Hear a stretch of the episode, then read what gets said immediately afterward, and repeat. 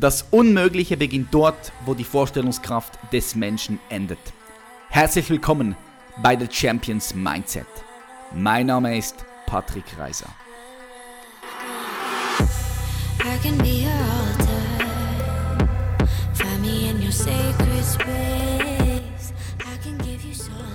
Check, check, check. Wir sind live. Herzlich willkommen zu einer weiteren Folge von The Champions Mindset, dem Podcast Number One im deutschsprachigen Raum, wenn es um deine persönliche Weiterentwicklung und Entfaltung geht. Ich freue mich von ganzem Herzen, dass du heute wieder eingeschaltet hast. Und heute haben wir einen super tollen, interessanten Gast bei uns. Ich denke, dass du ihn wahrscheinlich kennst, weil wir jetzt auch schon seit mittlerweile 5 Jahren sehr gut befreundet sind, wir auch schon oft zusammen unterwegs waren, auf Reisen, zusammen YouTube-Videos abgedreht haben. Wir sprechen hier von Sepehr Bahadori, einem der besten Natural Bodybuilder der Welt und nicht nur einem der besten Athleten, sondern auch einem sehr erfolgreichen Social-Media-Influencer, wie man so schön sagt. Sein YouTube-Channel, der seit 2014 existiert, hat momentan 17 Millionen Views. Wir sprechen heute mit Sepp über sein Mindset. Was braucht es für ein Mindset, um so erfolgreich in einem Feld zu sein? Philosophieren ein bisschen über Gott und die Welt. Ich bin mir 100% sicher, dass jeder, der hier zuhört, super viel mitnehmen kann und in seinem Leben auch integrieren kann. Wir starten gleich rein. Bevor wir reinstarten, möchte ich noch ganz kurz erwähnen: Am 25. und 26. Mai findet das Elevation Camp in Frankfurt statt. Das ist unser Event, wo es darum geht, dein authentisches Selbst zu erkennen und dein vollstes Potenzial zum Entfalten zu bringen, sodass du deine Fähigkeiten, die ganz tief in dir drin sind, auf die Straße bringst, ja, deine PS auf die Straße bringst und endlich ein zufriedenes, glückliches und unabhängiges Leben führen kannst. Falls dich das interessiert, check unbedingt die Shownotes ab und geh auf www.elevationcamp.de und wir sehen uns schon bald live in Frankfurt und rasten richtig zusammen aus. So, wir starten rein. Ich freue mich unglaublich auf ein geiles Gespräch mit meinem Brother, guten Freund, dem Sepehr Bahadori. Hallo Sepp, richtig geil, dass du hier bist. Herzlich willkommen in the show. Danke Mann, ehrt mich und vielen Dank, dass ich da sein darf. Wie geht's dir? Mir geht's super, komme gerade vom Training, die Sonne scheint, ja, es läuft einfach, ich bin happy, anders kann ich nicht sagen. Mhm. Ja, dein Training läuft ja krass, ich glaube, du bist momentan teilweise 8-9 Einheiten am Schieben, ist das korrekt oder sogar mehr? Also in der Theorie sind es 12 Einheiten pro Woche, weil ich immer 2-mal die Woche gehe und das 6-mal die Woche, aber ich mache mir da keinen Druck, wenn ich jetzt sehr viel zu tun habe und merke, ich würde mich irgendwie, keine Ahnung, mir wird es mehr Stress bereiten, jetzt diese 2 Einheiten an dem Tag reinzubekommen, als der mögliche Vorteil, weißt du, was ich meine? Mhm. Zum Beispiel die negativen Folgen davon, von diesem Stress höher wären als der mögliche Ertrag, dann bin ich da nicht so dogmatisch und sage, jetzt muss ich 2-mal ins Gym, sondern ich versuche 2-mal das Ganze in mein aktuelles Leben zu integrieren und wenn es funktioniert, dann sind es 12 Einheiten und letzte Woche waren es, glaube ich, 10. Also da habe ich es 2-mal, glaube ich, nicht geschafft. Ja. Okay, krass. Ich denke, so oft hast du noch nie trainiert. Ist das korrekt?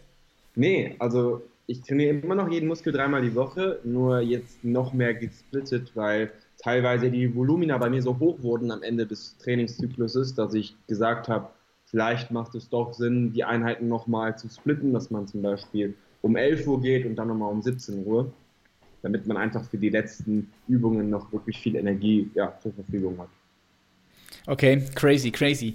Ja, Sepp, ich denke, die meisten kennen dich hier, vielleicht aber auch nicht, weil wir auch neue Leute hier haben, die direkt über iTunes oder Spotify zu uns kommen, die unser Verhältnis auch noch nicht ganz so kennen. Jetzt, du bist ja einer der weltweit besten Natural Bodybuilder und du bist nicht nur unglaublich erfolgreich in dem Sport, in dem du machst, sondern auch erfolgreich als Content Creator, als Influencer, wie man so schön sagt heutzutage, und du erreichst Tausende von Menschen. Also ich habe es vorher mal abgecheckt, dein YouTube-Channel existiert jetzt auch bereits schon seit 2014.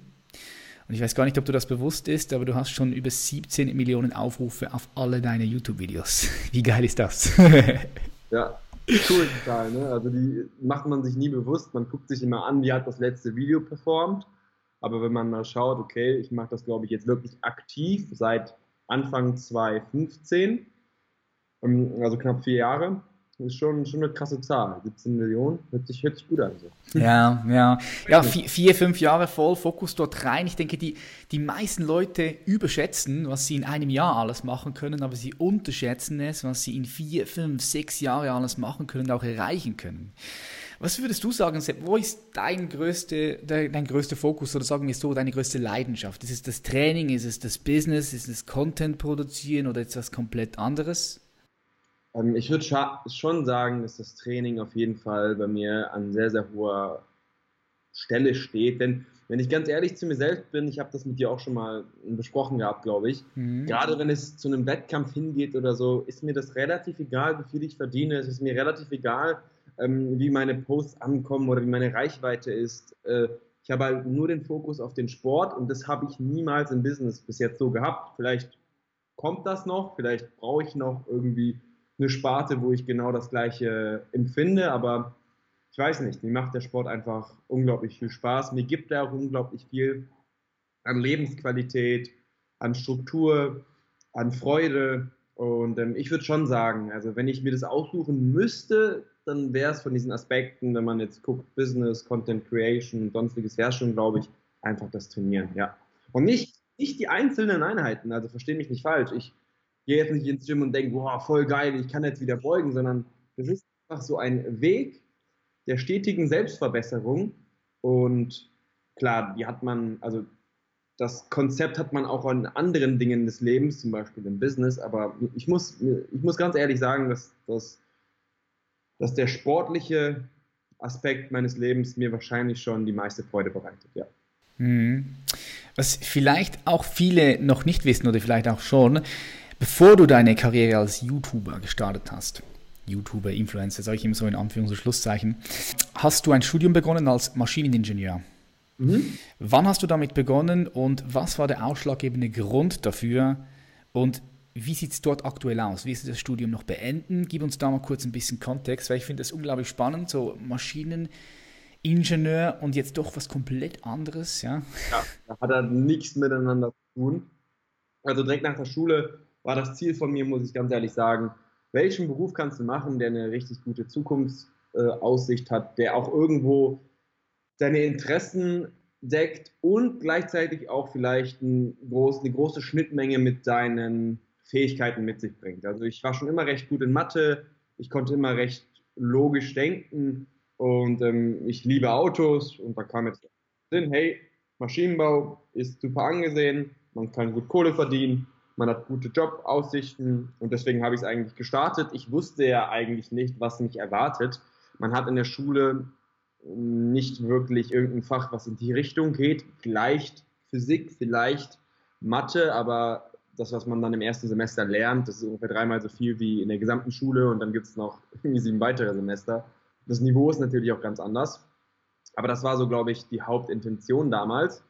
Und ich muss sagen, klar, auch das, ich mag das Studienfach, wahrscheinlich auch, weil ich es gut kann. Man mag oftmals Dinge, die man kann, glaube ich, einfach ganz normal, weil die einem leichter fallen, weil man natürlich dann auch den Fortschritt schneller sehen kann. Man muss sich da nicht die ganze Zeit abackern, fällt erstmal die ganze Zeit durch und fühlt sich dann vielleicht so ein bisschen als Versager. Deswegen denke ich einfach, dass Projekte, die ein bisschen schwerer sind, dass man da nicht so eine Freude am Anfang zumindest drin sieht.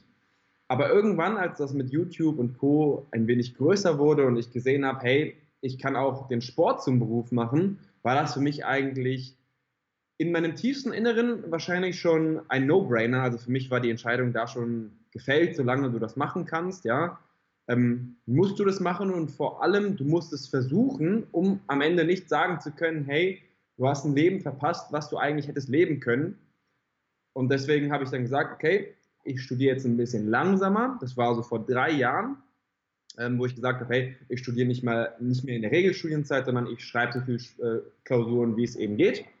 Und 2016, 2017 muss ich dann sagen, dass ich gesagt habe, okay, ich schreibe jetzt keine Klausuren mehr. ich versuche jetzt Full Focus auf den Sport, auf YouTube und Co., auf Content Creation und schiebe einfach die Klausuren. Das heißt, selbst wenn ich jetzt morgen aufwache und denke, Mist, ich brauche jetzt morgen den Abschluss, dann schreibe ich eben die 3, 4 Klausuren, die mir noch fehlen und habe den Abschluss. Nur das Problem ist, dass wenn ich es jetzt gerade machen würde, ich nichts davon hätte. Selbst wenn ich einen Doktor mit einer richtig guten Jobaussicht hätte, morgen, wenn mir das jemand auf den Tisch legt und sagt, Sepp, du musst hier unterschreiben, würde ich es natürlich nehmen, aber übermorgen wird sich mein Leben nicht verändern. Also ich würde genau das tun, was ich heute auch tue, und deswegen sehe ich aktuell keinen wirklichen Sinn, außer mein Ego zu befriedigen, dass ich sage, ja, ich habe den Abschluss in der Tasche, ich habe es den Leuten gezeigt, dass man alles unter den Hut bringen kann. Klar, kann man, aber wenn du mehrere Sachen gleichzeitig tust, dann wirst du niemals die beste Version deiner selbst in einer gewissen Sache werden, weil du einfach eine begrenzte Anzahl an Ressourcen hast. Und deswegen schiebe ich aktuell die letzten 3, 4 Klausuren einfach vor mir hin, und wenn ich dann in 10 Jahren der Meinung bin, hey, ich muss den Abschluss haben, dann mache ich ihn. Ich weiß gar nicht, wie lange man das machen kann. Ich werde irgendwann auf jeden Fall eine Mail bekommen, so hey, willst du nicht mal den Abschluss jetzt zu Ende bringen? Aber soweit ich weiß, an der RWTH in Aachen, also da, wo ich studiert habe, gibt es kein Maximalsemester. Also du kannst eigentlich, solange du die Studienbeiträge bezahlst, unendlich viel studieren. Und in der Theorie, muss ich sagen, will ich es auch irgendwann für mich persönlich einfach zu Ende bringen. Aber das hat jetzt nichts, keinen tieferen Sinn, dass ich sage, ich möchte dann noch irgendwie als Ingenieur arbeiten. Das wäre wirklich dann Plan E, so, wenn die anderen Sachen den Bach runtergehen. Oder eher besser gesagt, ich denke nicht, dass ich das jemals machen muss, sondern vielleicht verschieben sich meine Interessen auch einfach. Und ich will zum Beispiel angestellt sein. Und da wäre das für mich sehr praktisch, in der Branche zu arbeiten. Aber solange ich selbstständig bin, solange ich das machen kann, was ich mache aktuell, und solange mir das wirklich so viel Freude bereitet, gibt es da eigentlich keinen Grund zu wechseln. Ja, ich glaube, das ist so ein grober Ausschnitt aus dem Studium gewesen. Okay. Ja, was ich vor allem jetzt herausgenommen habe, ist auch, du hast für dich festgestellt, hey, du hast 100% Fokus, du musst den jetzt aufteilen, und wenn du ihn aufteilst, dann leiden immer all die anderen Sachen natürlich darunter. Wenn du gezielt deinen Fokus auf etwas investierst, und das hast du ja auch jetzt gesehen, oder? Du hast gesagt, 2014, 15, bam, dann bist du richtig durch die Decke. Der Erfolg wurde noch größer, sei es sportlich, aber dann natürlich auch parallel mit deinem ganzen Social Media. Was haben deine Eltern dazu gesagt? Hat es da Gegenwind gegeben von deinem Vater vielleicht, der vielleicht eher konservativ eingestellt ist, oder von deiner Mutter oder sonst von Freunden, und wie hast du darauf reagiert? Ja, schon. Ich muss sagen, dass meine Eltern immer übelst viel Vertrauen in mir hatten, ob das jetzt immer berechtigt war oder nicht. Also klar, ich habe es nie ausgenutzt, muss man sagen. Ich hatte eigentlich nie Probleme. Ich war immer ein guter Schüler, immer ein guter Sohn. Würde ich mal von mir so behaupten, wenn man das behaupten darf. Aber ich glaube, wenn man sie fragen würde, würden die es auch sagen. Aber teilweise war das ein Vorschuss, weißt du? Also du kannst ja einem 19-Jährigen teilweise, du musst es halt gut abschätzen können. Und sie haben ja eigentlich in jeder Situation immer sehr, sehr viel vertraut. Das Ding ist einfach, dass ich komme ja aus dem Iran ursprünglich, bin dort auch geboren, meine Eltern natürlich ja auch, dementsprechend Iraner, und sind dann hier hingezogen. Bei uns ist die Bildung extrem wichtig, vor allem, ich sag mal, einen Status in der Bildung zu haben. Ich sag mal, lieber viel und arm, anstatt irgendwie 10 Millionen auf dem Konto und nur einen Hauptschulabschluss jetzt als Beispiel. Ne? Das ist da einfach von dem Ansehen natürlich ein bisschen anders als hier.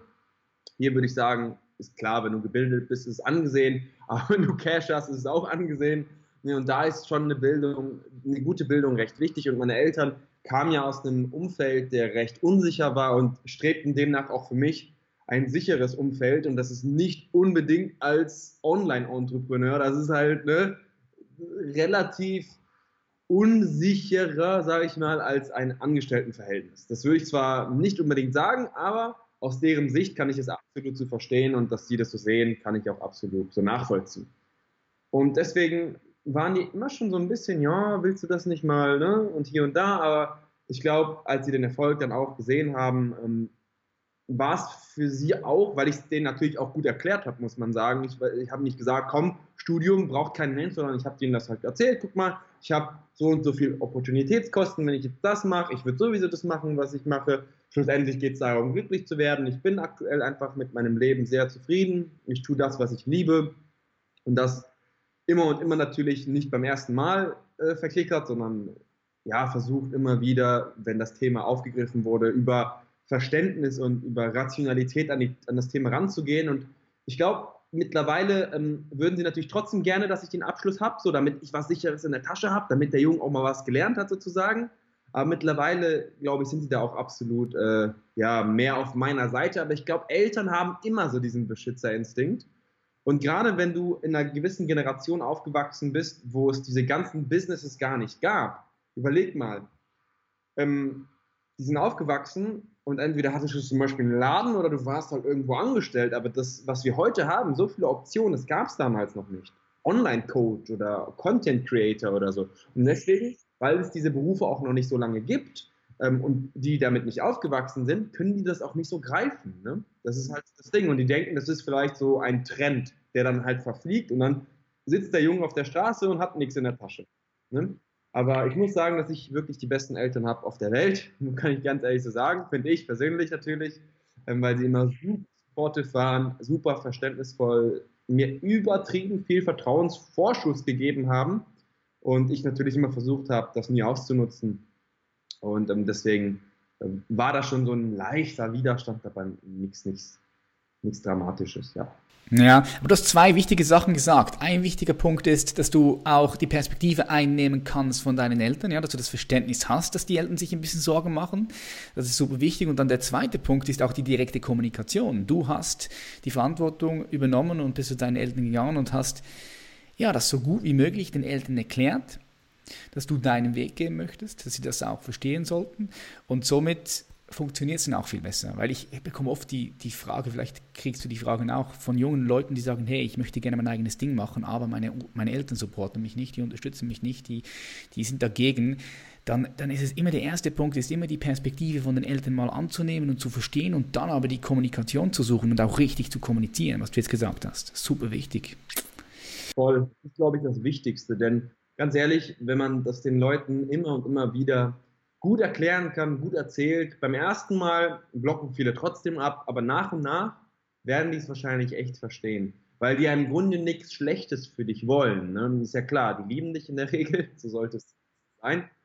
Und ihnen fehlt es aber ein wenig an Verständnis, wofür sie aber nichts können, weil sie eine ganz andere Generation sind, ganz anders aufgewachsen sind und einfach auch ein bisschen deswegen vielleicht die Vorstellung haben, dass ein Angestelltenverhältnis jetzt super sicher ist und dass man dann nie wieder gefeuert werden kann, was ja auch eigentlich ja nicht stimmt und alles. Ne? Ja, genau. Ja, muss man wirklich ja die Kommunikation suchen. Und wir haben es wirklich in Deutschland, in der Schweiz so gut, dass wenn alles schief geht, dann bist du immer noch auf so einem hohen Standard. Deswegen sollte man da auf jeden Fall das, was man liebt, das, was man machen möchte, auf jeden Fall probieren. Ja, ansonsten macht man sich, glaube ich, irgendwann richtig fette Vorwürfe. Und das ist, glaube ich, so kein gutes Gefühl, wenn man Sachen bereut später. Das ist das schlimmste Gefühl ever, wenn du Sachen bereust. Definitiv. Ich kenne dich jetzt als eine sehr zielstrebige Person. Sonst wärst du wohl kaum dort, wo du heute bist, ganz klar.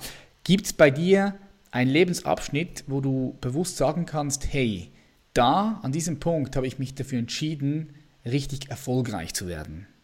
Wenn es das gibt, wann war das und in welchem Feld war das?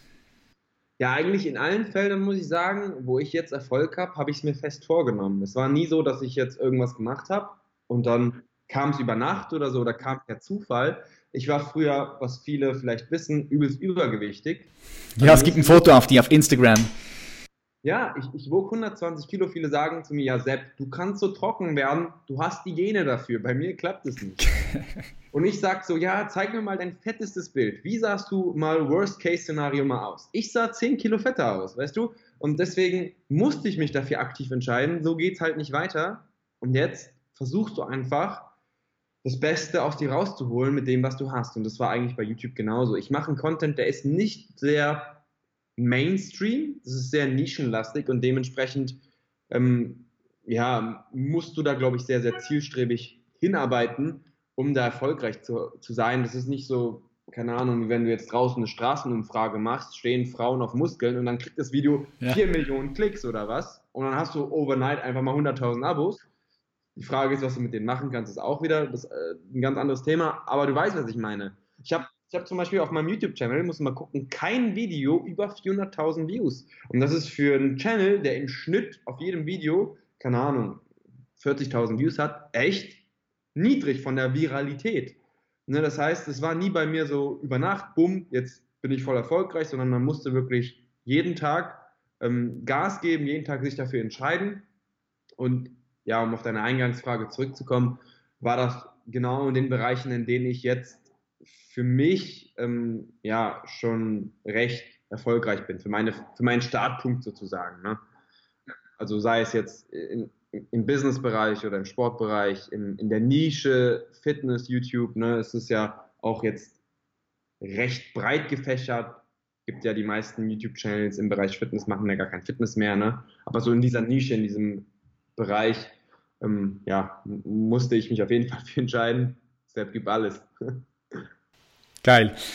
Du bist auch jemand, der sich Ressourcen, die er braucht, also sprich Informationen und Fähigkeiten, sehr schnell organisieren kann und diese dann auch sehr schnell sich aneignen kann.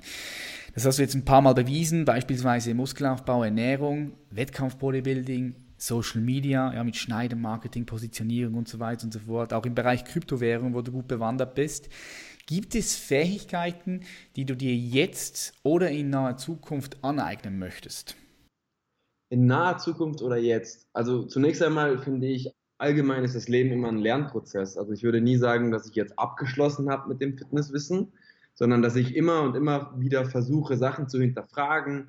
Auch gerade wenn du viel schreibst, kannst du diese diffusen Gedanken, die du im Kopf hast, viel besser zuordnen, viel besser zusammenknüpfen und dadurch wird dir auch einiges viel klarer. Deswegen würde ich jetzt nicht sagen, dass ich jetzt zum Beispiel in dem Bereich Fitness oder in dem Bereich Positionierung, Online-Marketing und Co., dass ich da jetzt sage, hey, ich habe ein Cap erreicht und ich lerne jetzt, ich stecke jetzt meine Ressourcen in andere Bereiche. Aktuell muss ich ganz ehrlich sagen, versuche ich, das, was ich tue, da drin noch besser zu werden. Das ist so mein aktueller Hauptfokus. Ich wollte ein bisschen damit anfangen, regelmäßiger zu meditieren. Das habe ich dir aber schon mal gesagt, weißt du noch? Da muss ich auf jeden Fall mehr Ressourcen reinstecken, weil ich denke, dass das wiederum zielführend ist für die anderen Sachen. Ne? Das ist supplementierend, das unterstützt das, was ich bereits jetzt schon mache, um noch vielleicht fokussierter arbeiten zu können, um sich noch weniger ablenken zu lassen, um auch ein besseres Stressmanagement zu haben. Ich glaube, das spielt auch wieder eine Rolle da drin. Ja, du hast es angesprochen, Stressmanagement, was viele Leute ja nicht wissen oder auch nicht sehen. Sie sehen auch nicht so gut hinter die Kulissen, was wir so machen mit dem Content, den wir produzieren, sei es alle Arten von Content, ja, YouTube, Instagram, Snapchat, Facebook, dann Podcasts, die teilweise wir noch haben. Die sehen den ganzen Aufwand im Hintergrund nicht. Und vor allem, wenn man dann noch eine Wettkampfdiät macht, so wie wir das auch schon gemacht haben und wie du auch jetzt wieder machen wirst 2020, da ist schon sehr viel Stress auch immer wieder dahinter. Das heißt, man muss auch gut mit Stress umgehen können.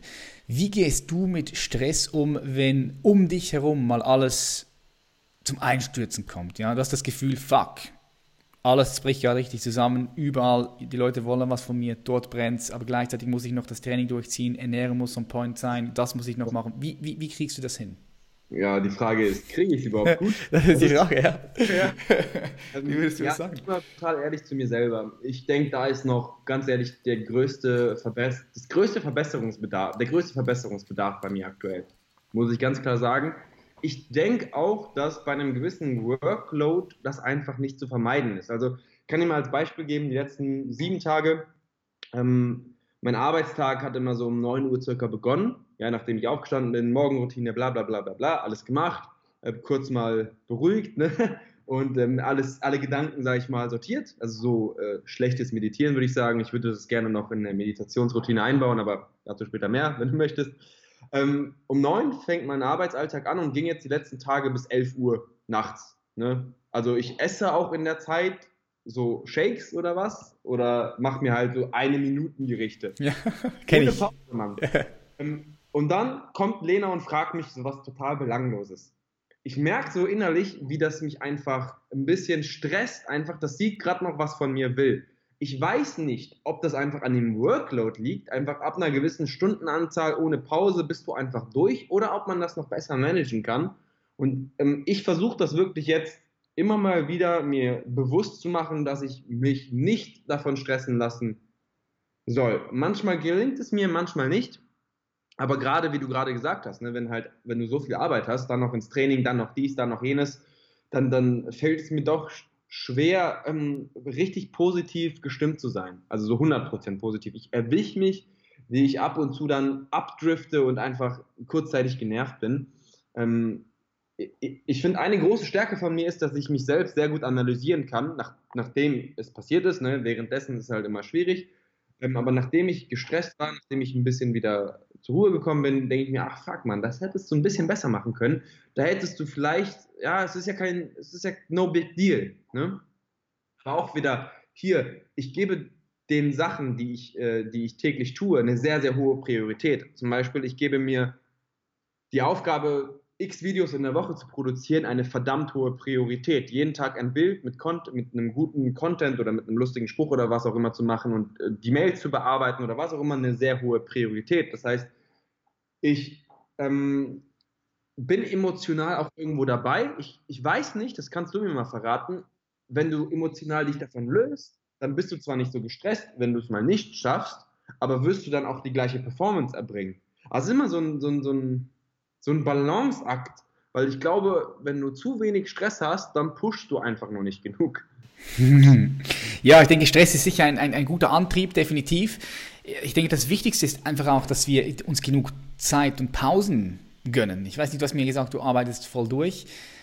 Ich kenne diese Situationen auch, wenn du voll durchhustlest, habe aber für mich herausgefunden, dass wirklich geplante Pausen viel wichtiger sind. Und am Ende des Tages denkst du vielleicht, okay, du arbeitest jetzt weniger, weil du ja die Pausen einplanst. Aber jetzt kommt das große Aber, das ist eine Illusion, weil du dich in diesen Pausen wieder relativ runterfahren kannst, dein System, ein bisschen durchlüften kannst, vielleicht machst du einen Spaziergang draußen, trinkst ein Wasser, kommst zurück und bist wieder voll frisch und kannst dann viel effektiver und effizienter wieder arbeiten.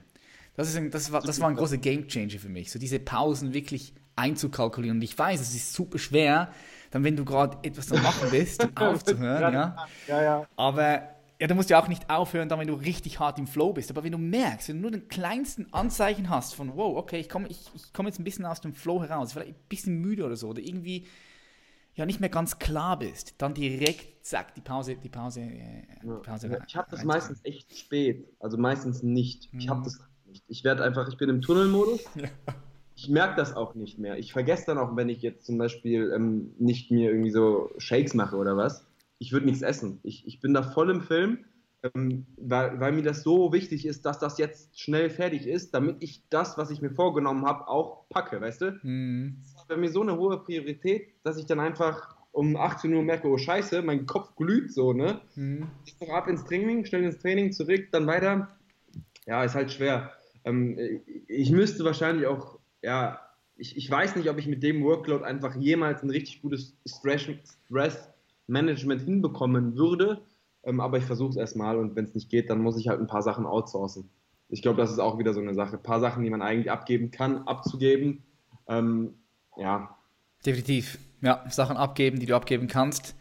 Und dann den Fokus auf das Wesentliche, was du auch nicht abgeben kannst, was du du auch machen musst. Absolut. Aber ich würde allgemein so, wenn mich jemand fragt, hätte ich natürlich eine kluge Antwort. Ich würde sagen, komm, setz dich hin, atme tief durch, weißt du?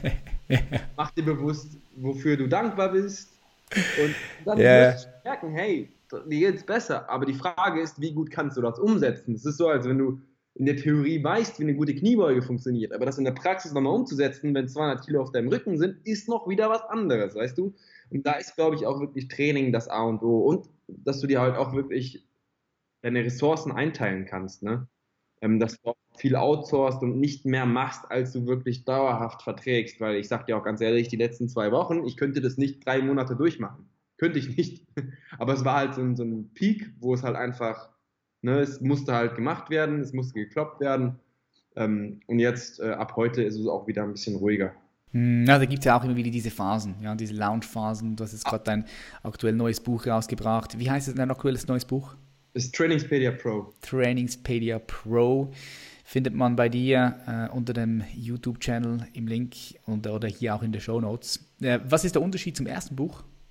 Es ist praktisch das gesamte Wissen von dem ersten Buch in die Praxis umgesetzt. Es hat sehr viele Excel-Tabellen, die verschiedene Trainingszyklen beinhalten, die je nachdem, was du für Werte hast, die gibst du vorher ein, deinen gesamten Mesozyklus ausrechnen und noch viele weitere Themen, die dann noch ein bisschen drauf aufbauen, auf das erste Trainingspedia. Also es ist praktisch wie Harry Potter 1, Harry Potter 2, Trainingspedia war das erste und es ist jetzt nicht die bessere Version oder die inklusive der alten Version, sondern einfach eine Fortsetzung mit Excel-Tabellen, die dann die verschiedenen Trainingsblöcke, sage ich mal, darstellen, die man individualisieren kann mit Hilfe des Buchs.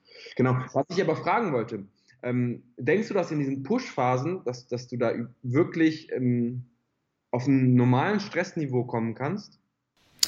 Was heißt normales Stressniveau? Also in diesen Push-Phasen, wie beispielsweise jetzt bei dir, wenn du so eine Launch-Phase hast von einem neuen Buch und gewisse Dinge kommen noch dazwischen rein, ja, die du nie planen kannst. Da kommen immer wieder gewisse Sachen, die du nicht planen kannst, die du halt da machen musst. Dann hast du immer Stress, ja, aber die Frage ist nicht, ob du viel zu tun hast und ob der Stress da ist, sondern die Frage ist, wie du mit ihm umgehst. Das ist die Frage, wie du damit umgehst. Und du hast es vorher angesprochen, diese Emotionalität. Du hast mich gefragt, ob du diese Emotionalität auch rausnehmen kannst und ob du dann immer noch so fokussiert arbeiten kannst. Ich denke, ja. Ich finde, du kannst dich in ein Thema voll dort hineingeben, weißt du, mit allem, was du hast, dich wirklich zum Thema connect, zum Thema verbinden und ohne dich zu binden. Weißt du, was ich meine? Also du kannst dich voll mit dem Thema verbinden, aber ohne dich zu binden. Sprich, dass du immer eine notwendige Distanz noch da drin hast. Ja. Und das ist natürlich mit Meditation kannst du das auch lernen, weil du dort ein bisschen lernst, einen gewissen Abstand zu bekommen. Nicht nur einen Abstand zu bekommen in dem, was du tust, sondern auch einen Abstand bekommst in dem, was in deinem Verstand abgeht. So, dann weißt du, okay, das ist gerade mein Verstand, das sind gerade meine Gedanken, du kannst dich ein bisschen auf die Seite legen und kannst durch das viel besser beobachten und reflektieren. Und du hast es vorher angesprochen, eine deiner größten Stärke ist, dich selbst zu reflektieren, aber dann erst im Nachhinein. Ja? Das heißt also, du fällst schnell in den Stress hinein und in eine Emotion und im Nachhinein merkst du, wow, okay, da hätte ich vielleicht anders reagieren können. So, was wäre aber, wenn du in diesem Moment merkst, okay, da ist gerade mein Verstand, da ist gerade meine Emotion, die hochkommt, die sich zeigt in meinem Körper. Und jetzt kannst du aktiv und bewusst dafür entscheiden, okay, ich reagiere so oder so. Und manchmal passiert das ja auch. Manchmal können wir uns ja bewusst dafür entscheiden, cool zu bleiben, right? Ja, jeder kennt das. Aber manchmal können wir ja auch nicht und wir fallen in die Emotionen hinein. Und dann, in diesem Moment sind wir unbewusst geworden. Ja. Aber wir merken es dann im Nachhinein und können dann wieder von der Retroperspektive natürlich lernen. Und diese Fähigkeit, die kann man ganz klar natürlich trainieren, ja, diese Selbstreflexion, die du angesprochen hast, im Moment und dann auch in der Retroperspektive. Ja, ich denke auch. Aber was denkst du, angenommen, du nimmst dir ein Ziel vor, beispielsweise bei dir 4 Podcasts in der Woche. Denkst du, wenn es dich nicht stört, mal 3 Podcasts zu machen, dass du das dauerhaft packst? Weißt du, was ich meine? Also bei mir ist es so, ich habe das Gefühl, ein Teil, warum ich zum Beispiel in dem Sport so gut bin, mich stört es, schlechter zu werden, weißt du? Genauso wie es für dich vielleicht stört, mal 3 Videos rauszubringen statt deinen 4 Videos. Kannst du dich komplett von dieser selbstgesetzten Optimalitätszustand, kannst du dich da komplett emotional entkoppeln und trotzdem in jedem Moment deiner Arbeit, in jeder Sekunde 100% geben. Weißt du, was ich meine? Ich weiß genau, was du meinst. Du brauchst einfach so die Leidenschaft so ein bisschen. Du musst ein bisschen sagen, hey, es ist mir ultra wichtig, dass diese 4 verdammten Mind-Videos zum Beispiel diese Woche rauskommen und bevor diese 4 nicht rauskommen, gehe ich einfach nicht raus. Mache ich keine Pause. Weißt du, was ich meine? Esse ich nicht. Aber dann hast du natürlich, wenn es mal nicht funktioniert, hast du ja automatisch schon diese leichte Enttäuschung und dieses, du möchtest eigentlich diesen Zustand nicht haben, weißt du? Das ist halt die große Frage, die ich mir teilweise stelle, ob man wirklich sich komplett von dem, was man sich vornimmt, emotional entkoppeln kann und trotzdem den allerbesten Weg fährt. Weil schlussendlich passiert es mal, dass du 3 Podcasts bringst oder 3 Videos statt 4. Aber wenn du mit dem Gedanken hingehst, hey, es ist nicht schlimm, no stress, easy, ist nicht schlimm, wie oft passiert das dann? Und wie oft passiert es, wenn du sagst, Alter, ist mir scheißegal, Mann. Wenn mein Internet down geht, wenn mein PC, dann gehe ich in den Apple Store, kaufe mir einen neuen PC, ja, kaufe mir eine neue Internetleitung, ich fahre nach Deutschland über die Grenze, wenn in der Schweiz kein Internet da ist, weißt du? Bin ich bei dir. Machen? Ja, das ist halt schwierig. Ich weiß es nicht. Vielleicht kennst du deine Antwort. Ja, ich denke, du musst eine gute Balance finden. Also ich gebe, schau mal, bei mir, ich gebe auch alles, damit das, was ich mir vorgenommen habe, auch in Realität umgesetzt werden kann. Beispielsweise 4 Podcasts in der Woche zum Beispiel. Beispielsweise, ja, genau. Ja, dann gebe ich alles. Aber in diesem Moment, wo ich merke, okay, jetzt geht's einfach nicht und ich habe alles getan, was ich tun kann, bis zu einem gewissen Punkt, wenn ich jetzt noch mehr tun würde, eben beispielsweise, ich müsste jetzt zu meinen Eltern fahren, ja, weil die Internet haben, dann mache ich mir natürlich schon die Rechnung, okay, ist es das jetzt wert? Oder scheiße ich jetzt einfach drauf, ich lege es weg, hake es ab und konzentriere mich darauf, dass ich die nächste Woche wieder die 4 Podcasts bringen kann. Und bringe halt diese Woche nur 2 oder 3. Aber ich denke, in diesem Moment ist es dann eine kleine Entscheidung, die in dir vorgeht, wo du aktiv für dich entscheidest, okay, ich gehe jetzt noch diese extra Mile, okay, ich mache jetzt alles noch, dass ich diesen 4. Podcast habe, oder aber ich scheiße einfach drauf und in diesem Moment muss man dann einfach auch wirklich gut loslassen können, weil ansonsten, wie du sagst, stürzt und klebt es dann auch an einem. Voll. Und dann wird alles andere, was in der Zukunft weiterhin passieren wird, dich auch wieder runterziehen. Das kenne ich auch, weißt du, Ich schaffe das ja auch nicht immer. Ich kenne das auch noch von früher. Früher ist mir das viel öfters passiert, heute passiert es mir halt nicht mehr so oft, weil ich das auch zu einer Hauptaufgabe gemacht habe und mir als Priorität gesetzt habe, eben, dass mir diese Dinge nicht mehr passieren, dass ich bewusster umgehe mit all diesen Dingen. Und ich denke, wenn du das machst, wenn du dir das als eine Priorität nimmst, eben bewusster umzugehen in solchen Situationen, dann kannst du es dann auch ändern. Ich glaube auch. Aber das Ding ist, es ist halt ein wenig ein Spiel mit dem Feuer, weil du darfst nicht in das Muster, glaube ich, verfallen, dass du es zu früh schon sagst. So. Nein, klar, aber da fällst du nicht rein. Da fällst du eigentlich nicht rein, weil du ja ein gewissenhafter Mensch bist, weil du ja auch immer das Bestmögliche rausholst. Da musst du, ich denke auch, also all die Leute, die hier zuhören, da musst du einfach mal bereit sein, einfach das mal abzugeben, einfach mal loszulassen und ein bisschen einen Step nach hinten zu gehen. Und dann kannst du immer noch schauen, wie sich das entwickelt. Und wenn du merkst, wow, es entwickelt sich nicht gut, weißt du, dann kannst du immer noch wieder gewisse Elemente reinbauen, wo du sagst, hey, nein, jetzt muss ich wieder anziehen. Aber du kannst ein bisschen rumexperimentieren damit. Ja, weil ich fahre aktuell halt schon mein Leben lang eigentlich so, wenn ich mir was vornehme, dann mache ich es halt. Es ist eigentlich mir egal, was dazwischen kommt, ne? Wenn ich mir eine Wettkampfdiät vornehme, dann mache ich das. Da gibt es irgendwie nicht, ich mache es mal nicht. Weil in dem Moment, wo ich es nicht mache, hätte ich viel zu viel Angst, dass sich da so ein Muster einschleicht, weißt du? Dass du dann, wenn du es einmal machst, dann machst du es halt nochmal und dann nochmal und dann nochmal und dann nochmal. Ne? Und ja, ich merke es auch im Training, wenn ich sage, ich gehe sechsmal in der Woche zum Beispiel ins Gym oder auch jetzt 12-mal und ich schaffe es dann irgendwie nicht, weil einfach die halbe Welt untergeht. Mir fällt es schwer, dann wirklich zu sagen, ha, egal, ne? Weil ich denke mir, Mist, ich hab mir eigentlich vorgenommen, es zu packen, Mann. Wo war der Fehler? Okay, heute zu spät aufgestanden, dies, das, gestern zu spät geschlafen, blablabla. Ja, den Fehler zu analysieren, das ist dann wichtig am Ende des Tages. Den Fehler zu analysieren, das ist wichtig, sodass du es das nächste Mal wieder reinbringen kannst. Vielleicht falsch geplant, vielleicht zu viele Dinge reingenommen, zu wenig Pausen gemacht und so weiter und so fort. Das ist dann super wichtig, ja. Ja. Alright. Nice. Sehr interessantes Thema, weil es... Ja. Sehr viele Graustufen sind. Also weder das eine ist gut, noch das andere irgendwie alles Larry zu nehmen. Ne? Also die nötige Emotionalität und vor allem der Switch ist ganz entscheidend. Das richtig einzuschätzen, wann du den Switch hast zur Unemotionalität. Aber vorher schon attached bist irgendwo, weil sonst wirst du nicht Bestleistung bringen. Ja. Gilt für den Sport, gilt für alles, denke ich. Ja, es ist eigentlich ein fucking Paradox. Ja? Es ist ein fucking Paradox, aber du musst... einfach mal den Step machen und ins Unbekannte fallen und einfach mal das loslassen und dann sehen, dass es auch so geht. Aber man muss ein bisschen rumexperimentieren. Das ist ein fucking Paradox. Ja. Das ist sehr interessant, das Thema. Was würdest du sagen dann, Sepp, was sind deine Fähigkeiten, die dafür gesorgt haben, dass du jetzt so erfolgreich bist, wie du bist? Ja, kann man das sagen? Gibt es da einen Mix von diesen Fähigkeiten, die du angeeignet hast? Also ich würde sagen, ich bin recht zielstrebig in den Dingen, in denen ich auch wirklich Erfolg haben will. Ja, das ist, kann natürlich dann auch wieder ins Negative umschwenken, ne? Wenn man halt dann das nicht so richtig loslassen kann. Aber ich würde sagen, Step 1, ich bin sehr, sehr zielstrebig.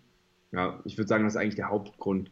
Ich auch im Sport, ich würde nicht sagen, ich bin super genetisch gesegnet oder so. Wenn ich an meiner eigenen Struktur, Knochenstruktur, Muskelstruktur was doktern könnte, würde ich auf jeden Fall 5, 6, 7 Punkte finden, die ich gerne was manipulieren könnte. Also von der Skala von 1 bis 10 würde ich immer sagen, habe ich eine 7 in der Genetik-Lotterie. Ja, bei der wirst du mit einer 7 oder einer 6 wirst du weder Pro, noch kannst dich bei den Pros durchsetzen, noch kannst bei einer WM dich gut platzieren.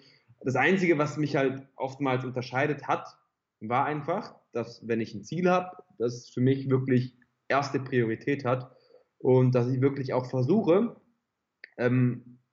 alles supplementierend zu tun, um eben das Ziel zu erreichen. Also im Training geht es ja nicht nur darum, hart zu trainieren, es geht auch darum, die Informationen zu beschaffen, um das Beste aus dir rauszuholen. Deswegen bin ich ja überhaupt in diese Sparte gekommen. Ich komme ja nicht irgendwie aus einem sportwissenschaftlichen Background oder mir macht es auch nicht unglaublich viel Spaß, Studien zu lesen oder sonstiges. Sondern für mich war einfach, okay, wenn jemand schon sehr, sehr viel ausprobiert hat und das eine gewisse Empfehlung geben kann für einen Großteil der Menschheit, dann nehme ich doch lieber den Startwert, ja, also einer Studie zum Beispiel, die Empfehlung einer Studie, und schaue, was eben dann bei mir selber rauskommt und manipuliere den Wert dann nochmal angepasst an mich selbst, anstatt mein Leben lang rumzuprobieren und dann irgendwie nie vielleicht auf die gewissen Parameter zu kommen, die ich im Training brauche, um optimal zu wachsen. Und das war eigentlich nur ein Selbstzweck. Ich habe mir dieses ganze Wissen angeeignet, nicht um das Wissen zu haben oder in YouTube durchzustarten oder sonstiges. Die erste Priorität war, wie kannst du schnell richtig gut werden oder die beste Version deiner selbst werden. Das war so die erste Priorität. Nach und nach hat sich das natürlich ein bisschen gewandelt, ganz klar, weil ich dann Content created habe und dadurch natürlich auch sehr viel mehr Interesse hatte, die bestmögliche Qualität an Informationen meinen Leuten weiterzugeben. Ich will ja keinen Schwachsinn erzählen. Irgendwann hat es natürlich auch Spaß gemacht, aber so die erste Intention war wirklich aufgrund meiner Zielstrebigkeit einfach, das zu packen, weil ich weiß noch ganz genau, jetzt in anderen Bereichen, wie zum Beispiel Zocken, ne? Ich habe früher sehr viel gezockt, da war ich auch nicht schlecht. Hast du dir die ganzen Cheatcodes geholt da? Nee, das will ich. Das war nie so. Wir haben ja, online klappt das ja nicht. Das ist ja meistens offline. Ich habe ja sehr gerne gegen andere Leute gezockt und auch recht erfolgreich gegamed. Ne? Und das war auch so. Ich habe dann einfach 7 Stunden am Tag gezockt. Jeden Tag. Ne? Ja. Diese Obsessions, die macht es bei dir aus. Diese Obsessions, wie soll man sagen, die Besessenheit von etwas wirklich zu dominieren und zu besitzen. Das hört sich so negativ an, aber irgendwie ist es einfach... Ja, nicht im negativen Aspekt, im positiven, ja. Und ich glaube, ich kann mir selbst vertrauen. Ich kann, wenn ich sage, ich mache das, dann mache ich das auch. Es ist nicht so, als würde ich dir jetzt sagen, ich wache jeden Tag jetzt um 5 Uhr morgens auf. Dann würde ich jetzt nur noch 5 Uhr morgens aufwachen, bis ich aktiv sage, ich wache um 7 Uhr morgens auf. Vorher würde ich nicht um 7 Uhr morgens aufwachen. Ne? Natürlich muss ich einen Sinn dahinter sehen. Also ich würde nicht um 5 Uhr morgens dann aufstehen, nur um 5 Uhr morgens aufzustehen. Aber wenn ich weiß, hey, ich bin der Erste, der dann eine Instagram-Story hochlädt und dann rankt mich Instagram besser oder irgendwas halt, ne? Wenn ich den Sinn selber sehe und wenn ich sage, hey, das ist mir das wert, dann ziehe ich das eigentlich durch. Meistens jedenfalls, muss ich sagen. Also bis jetzt in meinem Leben schon. In den Sachen, die ich wirklich Sinn sehe und die mir Freude bereiten. Also Zielstrebigkeit würde ich hoch bei mir ansetzen und dass ich mir, das gehört auch irgendwo dazu, ne? Dass ich mir selbst vertrauen kann, dass das, was ich mir selber sage, was ich mir vornehme, dass ich das auch mache. Das sind so die Hauptattribute. Ansonsten würde ich nicht sagen, dass ich super gesegnet bin, irgendwie von Haus aus mit irgendwelchen Fähigkeiten. Ich war früher fett, ich war früher nicht gut in der Schule, sind nicht gerade so, mir ist nicht alles zugefallen, sagen wir es mal so. Ich hatte nicht nach 3 Jahren Training fetten Sixpack, 50er Oberarm und konnte 140 Kilo auf der Bank drücken. Das war halt eben nicht so. Hard work beats talents. Würdest du auch sagen, hard work beats talents? Würde ich schon sagen. Also bis zu einem gewissen Grad, ne? Natürlich, wenn der talentierte junge Herr auch noch sehr viel Hard work reinsteckt, dann wird es natürlich schwer für den, der nur Hard work hat. Ne? Ich würde auch nicht sagen, dass ich jetzt dumm bin oder eine schlechte Genetik habe, aber ich würde sagen, dass ich nicht jetzt eine 10 von 10 jetzt von der Skala von 1 bis 10 gesegnet wurde und dass vieles wirklich dieser Zielstrebigkeit zu verdanken ist, die sich irgendwann entwickelt hat, weil ich war mit 13, 14, Patrick, war ich überhaupt gar nicht so. Ne? Deswegen war ich ja auch nicht gut in der Schule und recht fett. So, das hat sich halt wieder gespiegelt. Ich habe halt lieber gezockt, obwohl man könnte sagen, die Zielstrebigkeit war halt in anderen Sachen gesteckt, so, weißt du? Wer hat das coolste Schwert im Online-Game? Oder wer hat die meisten Headshots? Ja, die war schon immer da, diese Zielstrebigkeit. Platz 1, ne? Klar, klar. Würdest du sagen, dass du strenge Eltern hast, strenge Vater, strenge Erziehung genossen hast? Überhaupt gar nicht. Es war aber auch nie bei mir nötig, muss ich sagen. Jetzt muss ich wieder sagen, dass ich ein guter Sohn war. Aber ich habe echt nie Stress gemacht, Patrick. Ich war immer sehr höflich. Er war das Gegenteil von mir. Aber wahrscheinlich echt das Gegenteil von dir. Als ich so gehört habe. Deswegen war es nie nötig, aber auch von Haus aus waren die eigentlich immer sehr tolerant. Ich durfte machen, was ich wollte im Endeffekt. Aber ich habe auch nie was gemacht, wo man halt sagen würde, das hätten die mir in erster Linie verboten. Ne? Die haben es mir auch aber sehr gut erklärt. So, ne? Bei mir war das nicht so, mach das nicht, weil ich dir das sage, sondern mach das nicht, weil ne, später kriegst du das und das dann. Oder keine Ahnung, jetzt war ein schlechtes Beispiel, aber jetzt beim Rauchen. Ne? Das war halt immer sehr, ich hatte nie das Interesse zu rauchen, entweder weil es von mir selber jetzt irgendwie nicht kommt oder weil einfach meine Eltern einfach einen guten Job geleistet haben. Und für mich war das nie interessant.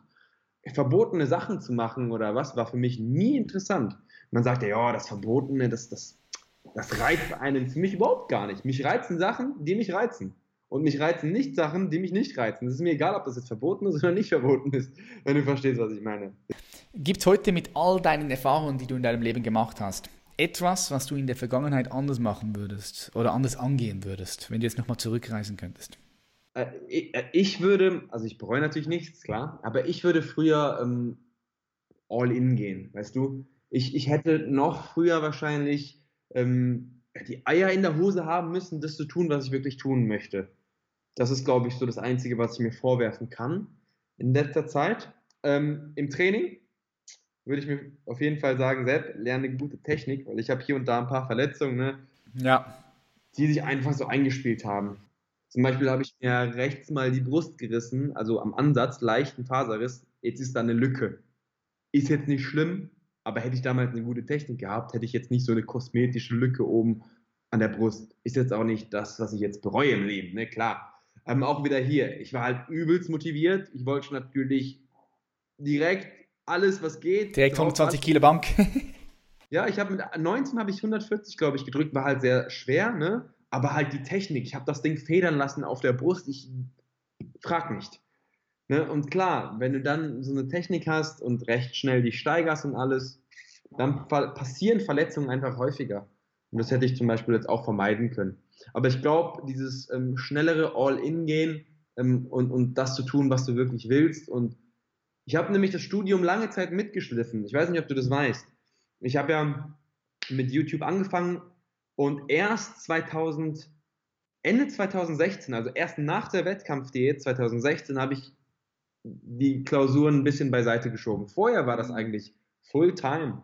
Und ich denke, dass ich in der Sache, in der ich heute mache, zumindest reichweitentechnisch und so, doch ein Stückchen weiter wäre, wenn ich schneller gesagt hätte, okay, das ist das, was du eigentlich machen willst. Ja. Hab jetzt keine Angst oder sonstiges, fokussier dich da rein und wenn es nicht funktioniert, Mann, Worst-Case-Szenario, studierst halt einfach weiter. Ja, wichtiger Punkt, sehr, sehr wichtiger Punkt. Zwei sehr wichtige Punkte, also einerseits mit dem Training, das sehe ich halt auch immer oft, dass junge Leute direkt zu schwer einsteigen mit dem Gewicht, die Ausführungen nicht sauber machen, sich dann verletzen oder irgendwelche Asymmetrien holen, wirklich richtig, richtig behindert. Anstatt einfach mal das Ego zu Hause zu lassen, richtig die Ausführung zu lernen und dann Step by Step von dieser Basis aufzubauen. Und der zweite Punkt, den du gesagt hast, von Anfang an all in zu gehen, wo du das Gefühl hast, hey, da ist deine Leidenschaft, da ist da, wo du etwas richtig bewegen kannst, 100% Fokus rein, all in und dann Worst-Case-Fall kannst du immer nochmal neu schauen, ja. Ich denke, das ist so, sonst kann ich mir nicht viel vorwerfen in der Vergangenheit. Wenn ich so drüber nachdenke, yes. Gibt es irgendjemand, der dich inspiriert, motiviert? Mit wem würdest du gerne mal essen gehen? Wenn du jetzt sagen könntest, hey, egal wer auf dieser Welt, du könntest gerne mal mit dieser Person essen gehen. So ein Abendessen, ich weiß nicht wo, beim Thai. Ja, 2 Stunden. Ja, wie würdest du da essen gehen? Ich muss sagen, ich bin da gar nicht so an irgendeine Person attached. Also ich würde echt gerne mit guten Freunden einfach das Essen nehmen und nicht irgendwie mit Obama oder Arnold Schwarzenegger. Klar, ich respektiere die Menschen für die, was sie getan haben, aber ich respektiere jeden Menschen für das, was er tut, wenn er wirklich dahinter steht, wenn er ein guter Mensch ist, wenn er seine Idealien vertritt und wenn er anderen Menschen keinen Schaden zufügt, dann haben für mich alle Menschen irgendwo den gleichen Grundrespekt. Und deswegen würde ich sagen, ich würde einen guten Freund wählen. Also ich würde einen guten Freund wählen, ich würde zum Beispiel dich und Julia wählen, yes. Oder ich würde Lena wählen, mit ihr ein Candlelight-Dinner machen. Ich glaube, sie kommt jetzt gerade auch. Hi, Lenchen. Yes, wir sehen sich im Hintergrund. Hallo, Lena. Genau, und deswegen, ich würde einen guten Freund nehmen, weil meine Zeit, die ich habe, die ist sowieso begrenzt auf dieser Welt und die Zeit, die ich mir als Freizeit nehme, ja auch irgendwo. Und deswegen würde ich sie nicht irgendwie riskieren mit irgendwem, den ich am Ende gar nicht mag. Stell dir mal vor, ich sage jetzt, hey, ich möchte mit Arnold Schwarzenegger, und dann merke ich, hey, das war einfach voll wasted, weil der Typ ist ja voll... Also ich gehe nicht davon aus, dass Arnold unsympathisch ist. Ne? Ich denke, der ist Numero uno, wie man so schön sagt. Aber dann wäre mir das Risiko einfach zu hoch und dann würde ich einfach einen guten Freund wählen, den ich lange nicht mehr gesehen habe. Und dann würde ich einfach eine schöne Zeit mit der Person haben. Und von den Leuten kann ich genauso viel lernen, weißt du? Ich meine, wir haben so viel Informationsüberfluss praktisch schon im Internet. Ich brauche nicht von Arnold hören, dass ich am Morgen das tun soll, was am schwierigsten ist. Das weiß ich bereits schon, weißt du? Und dann, wie gesagt, würde ich lieber mit jemandem connecten, mit dem ich eben auch schon connected bin, den ich auch mag und mit dem ich weiß, es wird eine geile Zeit, so oder so, ganz egal, ob man nur Quatsch redet, ob man einfach was Produktives macht, ob man auch gar nichts sagt oder so, einfach eine schöne Zeit haben. Sehr, sehr geil. Jetzt, du hast 2 Bücher geschrieben im Bereich Fitness, Bodybuilding, Ernährung. Gibt es ein paar Bücher, die du sehr oft weiterempfohlen hast oder auch verschenkt hast sogar? Kommt dir da was in den Sinn? Also ist er wahrscheinlich recht standardmäßig das, was ich so gelesen habe und das, was ich empfehle, weil schlussendlich muss ich sagen, dass ich meistens so Leute wie dich frage, hey, kannst du mir ein Buch empfehlen? Dann kommen eigentlich immer die gleichen Sachen raus. Aber Eat That Rock ist ziemlich cool. Ja, Brian Tracy. Ist natürlich die beste Ressource dafür, kannst du natürlich immer schön hier an den, mit den Kopfhörern überall genießen. 4-Stunden-Woche. Ich habe mir die ganzen Biografien von Arnold geholt, ich habe mir die Biografie von Steve Jobs geholt und finde ich auch immer recht inspirierend, wie die das gemacht haben. Aber schlussendlich, man kann viele Bücher lesen, man kann all day long theoretisch mit dem Wissen nur im Kopf fast schon explodieren, aber wenn du es nicht, umsetzt, und daran hapert es bei den meisten, dass sie das Wissen nicht direkt umsetzen, dann bringt das nicht viel. Ne? Big Five for Life wird mir auch immer empfohlen. Ne? Kennst du das? Ja. Ja. Ansonsten lass mich mal überlegen. Ja. Ich denke, die Biografien, die sind auch geil und wertvoll. Weißt du, wenn du so in das Mindset schauen kannst oder in dein Leben von so einem richtig erfolgreichen Menschen wie beispielsweise Steve Jobs oder Elon Musk oder so, das ist einfach sehr inspirierend und du siehst halt einfach in diesen Autobiografien, dass all diese Menschen auch von unten angefangen haben zu starten. Das motiviert halt ungemein, ne? Ja, die sind auch von unten angefangen zu starten, die hatten auch all die Probleme und Herausforderungen, sei es in der Kindheit oder dann im jugendlichen Alter. Die gingen durch krasse Krisen, durch krasse Schmerzen und so weiter und so fort. Und da siehst du halt eben, dass auch diesen Menschen, dass es völlig normal ist. So. Das motiviert dich dann auch wieder, Gas zu geben und weiterzumachen. Finde ich sehr powerful, Autobiografien. Geil, dass du das von Steve Jobs gelesen hast und von Arnold Schwarzenegger. Habe ich mir auch reingezogen. Voll, weil, wie ich eben gesagt habe, man merkt auch, dass das Menschen sind. Genau. Ne? Viele haben echt das Gefühl, dass diese Personen jetzt irgendwie Heilige wären oder dass sie irgendwas könnten, was du nicht kannst. Ja, vielleicht haben sie Attribute, die einfach stärker ausgeprägt waren, die dann schlussendlich zum Erfolg geführt haben, aber vieles war einfach auch, weil sie nicht aufgegeben haben, weil sie Gas gegeben haben, weil sie einfach die Probleme auch hatten, die du auch hast, aber Lösungen dafür dann entweder gefunden haben oder sich ausgedacht haben oder was auch immer. Und das ist, glaube ich, das Entscheidende.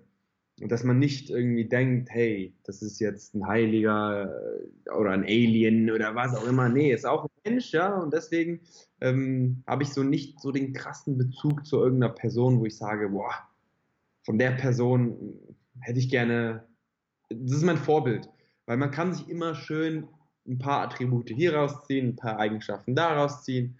Jeder Mensch hat seine Fehler und das gilt auch für die schlausten und klügsten und mächtigsten Männer und Frauen dieser Welt. Definitiv, definitiv. Jetzt Sepp, wir haben auch schon uns oft unterhalten über die Zukunft, was so passieren kann. Was denkst du denn, und ich weiß, dass du auch dich mit dem beschäftigst, was denkst du denn, wie die Welt so in 20, 30 Jahren aussehen wird? So machen plus wir die minus. Podcast-Version oder die unzensierte? Die unzensierte Podcast-Version, unzensiert. Hier auf diesem Podcast ist alles unzensiert. So, wie siehst du die Welt in 20, 30 Jahren? Kannst du das sagen? Was siehst du? Also, viele Leute sehen das ja immer recht negativ. Ne? Ich muss sagen, ich habe schon auf jeden Fall das Vertrauen, dass die Menschheit irgendwann aufwacht. Ja, dass es ein Umdenken gibt. Gibt es ja jetzt auch schon im Vergleich. Vergleich mal jetzt zu 50 Jahren. Vor 50 Jahren gab es kein Denken. Jetzt ist es schon ein Umdenken, sozusagen. Ne? Also ich glaube, dass die Menschen da auf jeden Fall in den nächsten Jahren, Jahrzehnten ein paar Entscheidungen treffen werden, die auf jeden Fall nicht schlecht sind. Und ich glaube, in 20, 30 Jahren ist die Welt hoffentlich ein etwas besserer Platz als heute. Es kann natürlich auch in eine andere Richtung gehen, aber ich möchte auch gar nicht daran glauben, weißt du, das ist halt die Frage, wenn du jetzt das Szenario ausmalst, ja, ich möchte nicht daran denken, dass in 30 Jahren irgendwie wir Wasserknappheit haben oder sonstiges. Ich hoffe und ich glaube daran, dass wir als Menschen schlau genug sind, da eine Lösung zu finden und deswegen sehe ich es eher positiv, aber als ich eben gefragt habe, die unzensierte Version oder die nicht zensierte Version, es gibt auf jeden Fall viele Dinge, die aktuell immer noch falsch laufen, die halt einfach nicht müssen. Jetzt zum Beispiel Plastikpackungen, ja, also wenn du mal in den Supermarkt gehst, jetzt werden bei uns zum Beispiel Strohhalme verboten, ne? Dann gehst du halt in den Supermarkt und findest irgendwie 5 Äpfel, die sind halt gefühlt in 8000 Strohhalmen eingepackt. Warum geht man das halt nicht an? Warum jetzt Strohhalme so? Ne? Klar, es ist auch ein Step, aber es dauert alles halt einfach viel zu lange, bis es mal umgesetzt wird, bis es durchgesetzt wird. Und man sieht ja auch, es geht auch schnell, also es gibt irgendein chinesisches Staat, keine Ahnung, in China, ich weiß jetzt nicht, ob es ein Staat ist oder ein Land, die haben jetzt nur noch Elektrobusse. Musst du mal googeln. Die haben komplett aufgerüstet. Und bis in Deutschland das mal.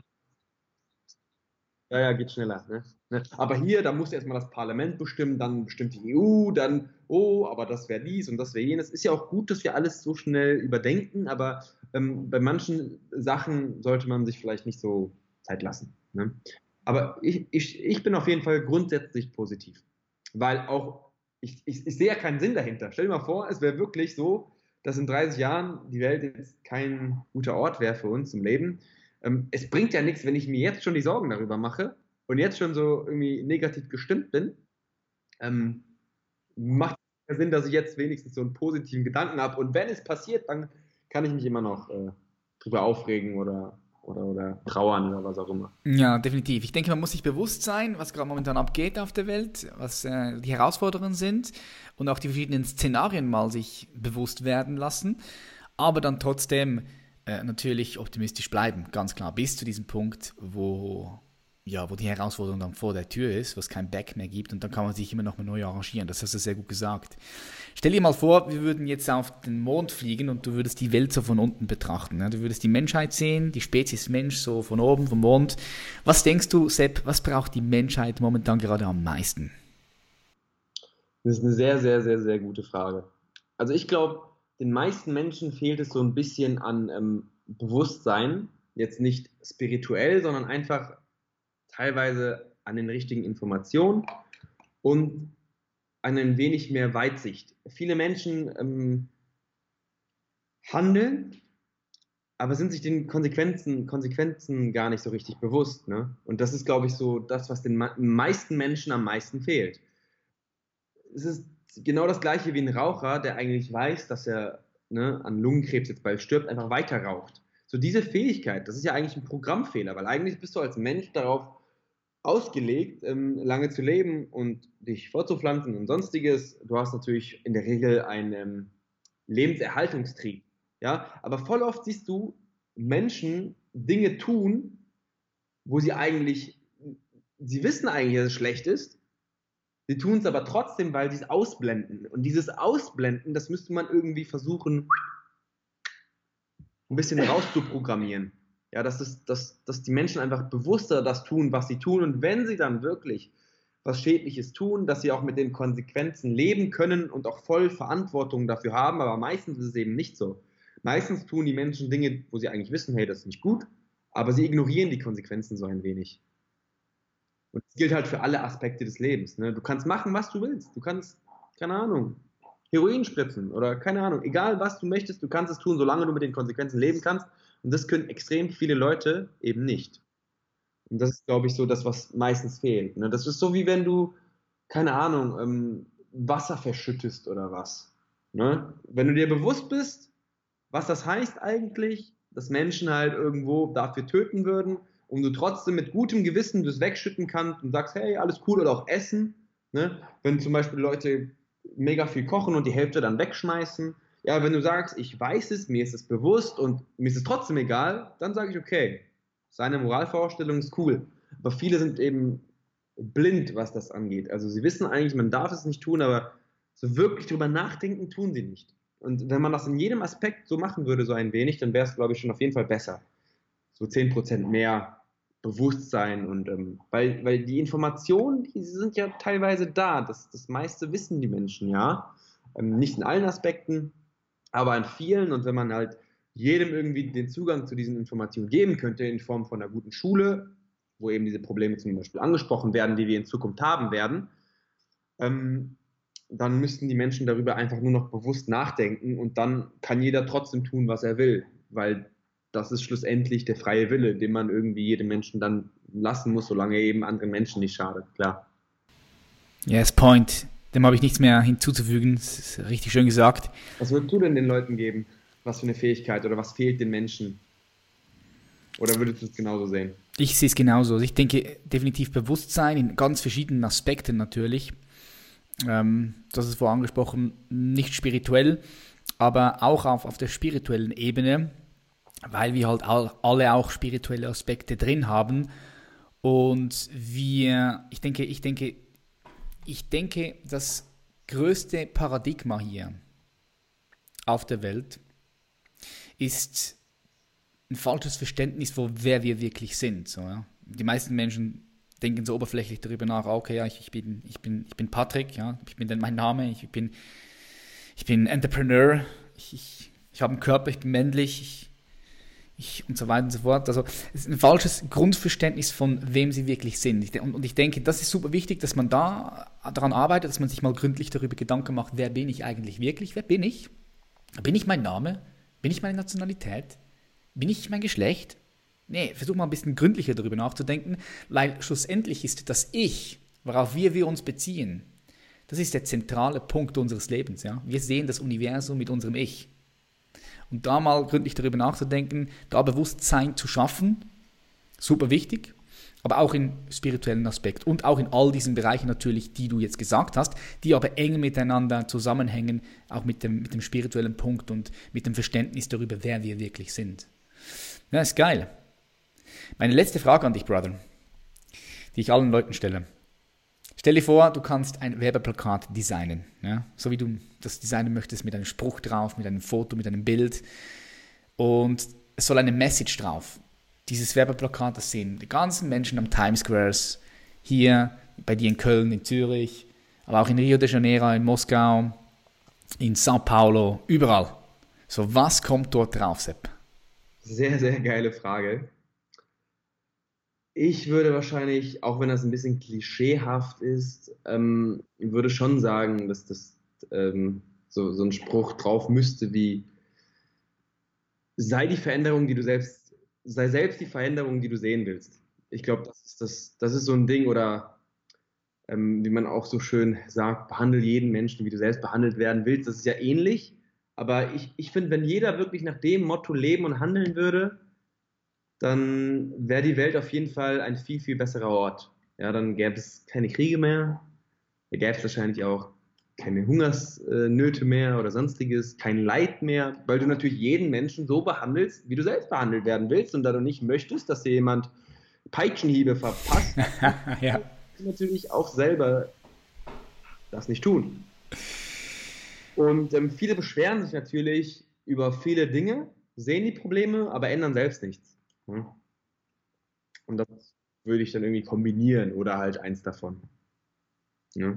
Weil man kann sich all day long darüber beschweren, das läuft falsch, das läuft falsch, das läuft falsch. Aber wenn man halt selber nicht damit anfängt, es zu ändern, ne, das ist aber ein Standardspruch. Aber ich finde den cool, weil der ist einfach so powerful, weil er, man impliziert dadurch irgendwo eine Kettenreaktion.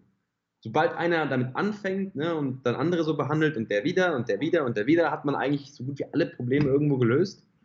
Weil du natürlich auch nicht willst, dass die nächsten Generationen kein Wasser mehr haben, fängst du jetzt schon an, mehr Ressourcen, ne, reinzuschieben, weil du ja nicht willst, dass du selber irgendwann verdurstest, willst du es natürlich auch für die anderen Menschen irgendwann nicht.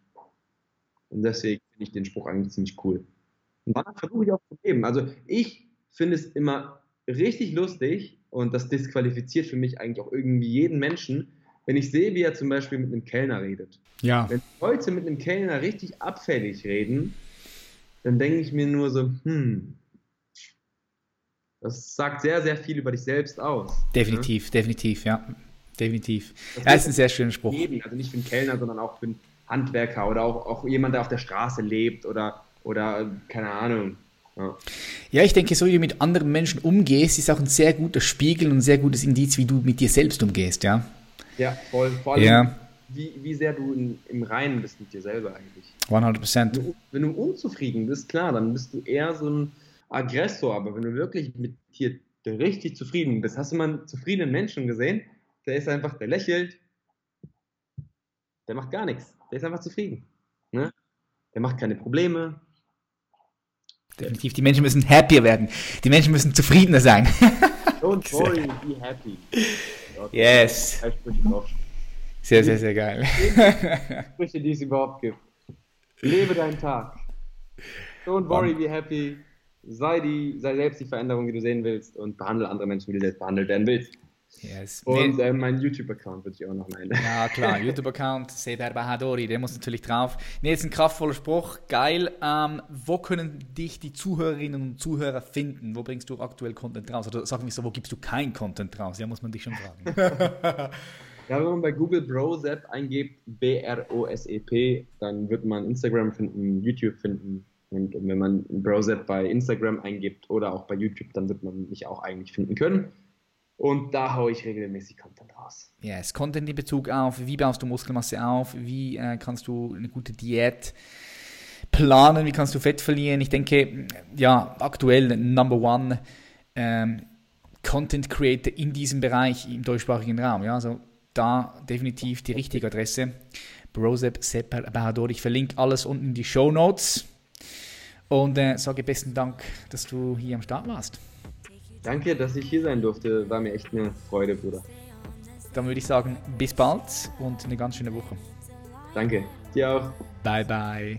Herzliche Gratulation, wenn du bis zum Schluss hier zugehört hast, weil das zeigt, dass dein persönliches Wachstum wichtig für dich ist und du gerade momentan in das investierst. Darum richtig, richtig geil. Des Weiteren würde ich mich sehr freuen, wenn du diesen Podcast positiv bewertest, in 5-Sterne-Bewertung gibst, da freue ich mich ganz besonders drauf, und wenn du etwas Cooles schreibst. Auch freue ich mich, dich auf meinem YouTube-Channel und auf Instagram auf Patrick Reiser begrüßen zu dürfen mit weiterem guten Content. Ich bedanke mich, dass es dich gibt und wünsche dir einen super schönen Tag. Bis zum nächsten Mal. Peace.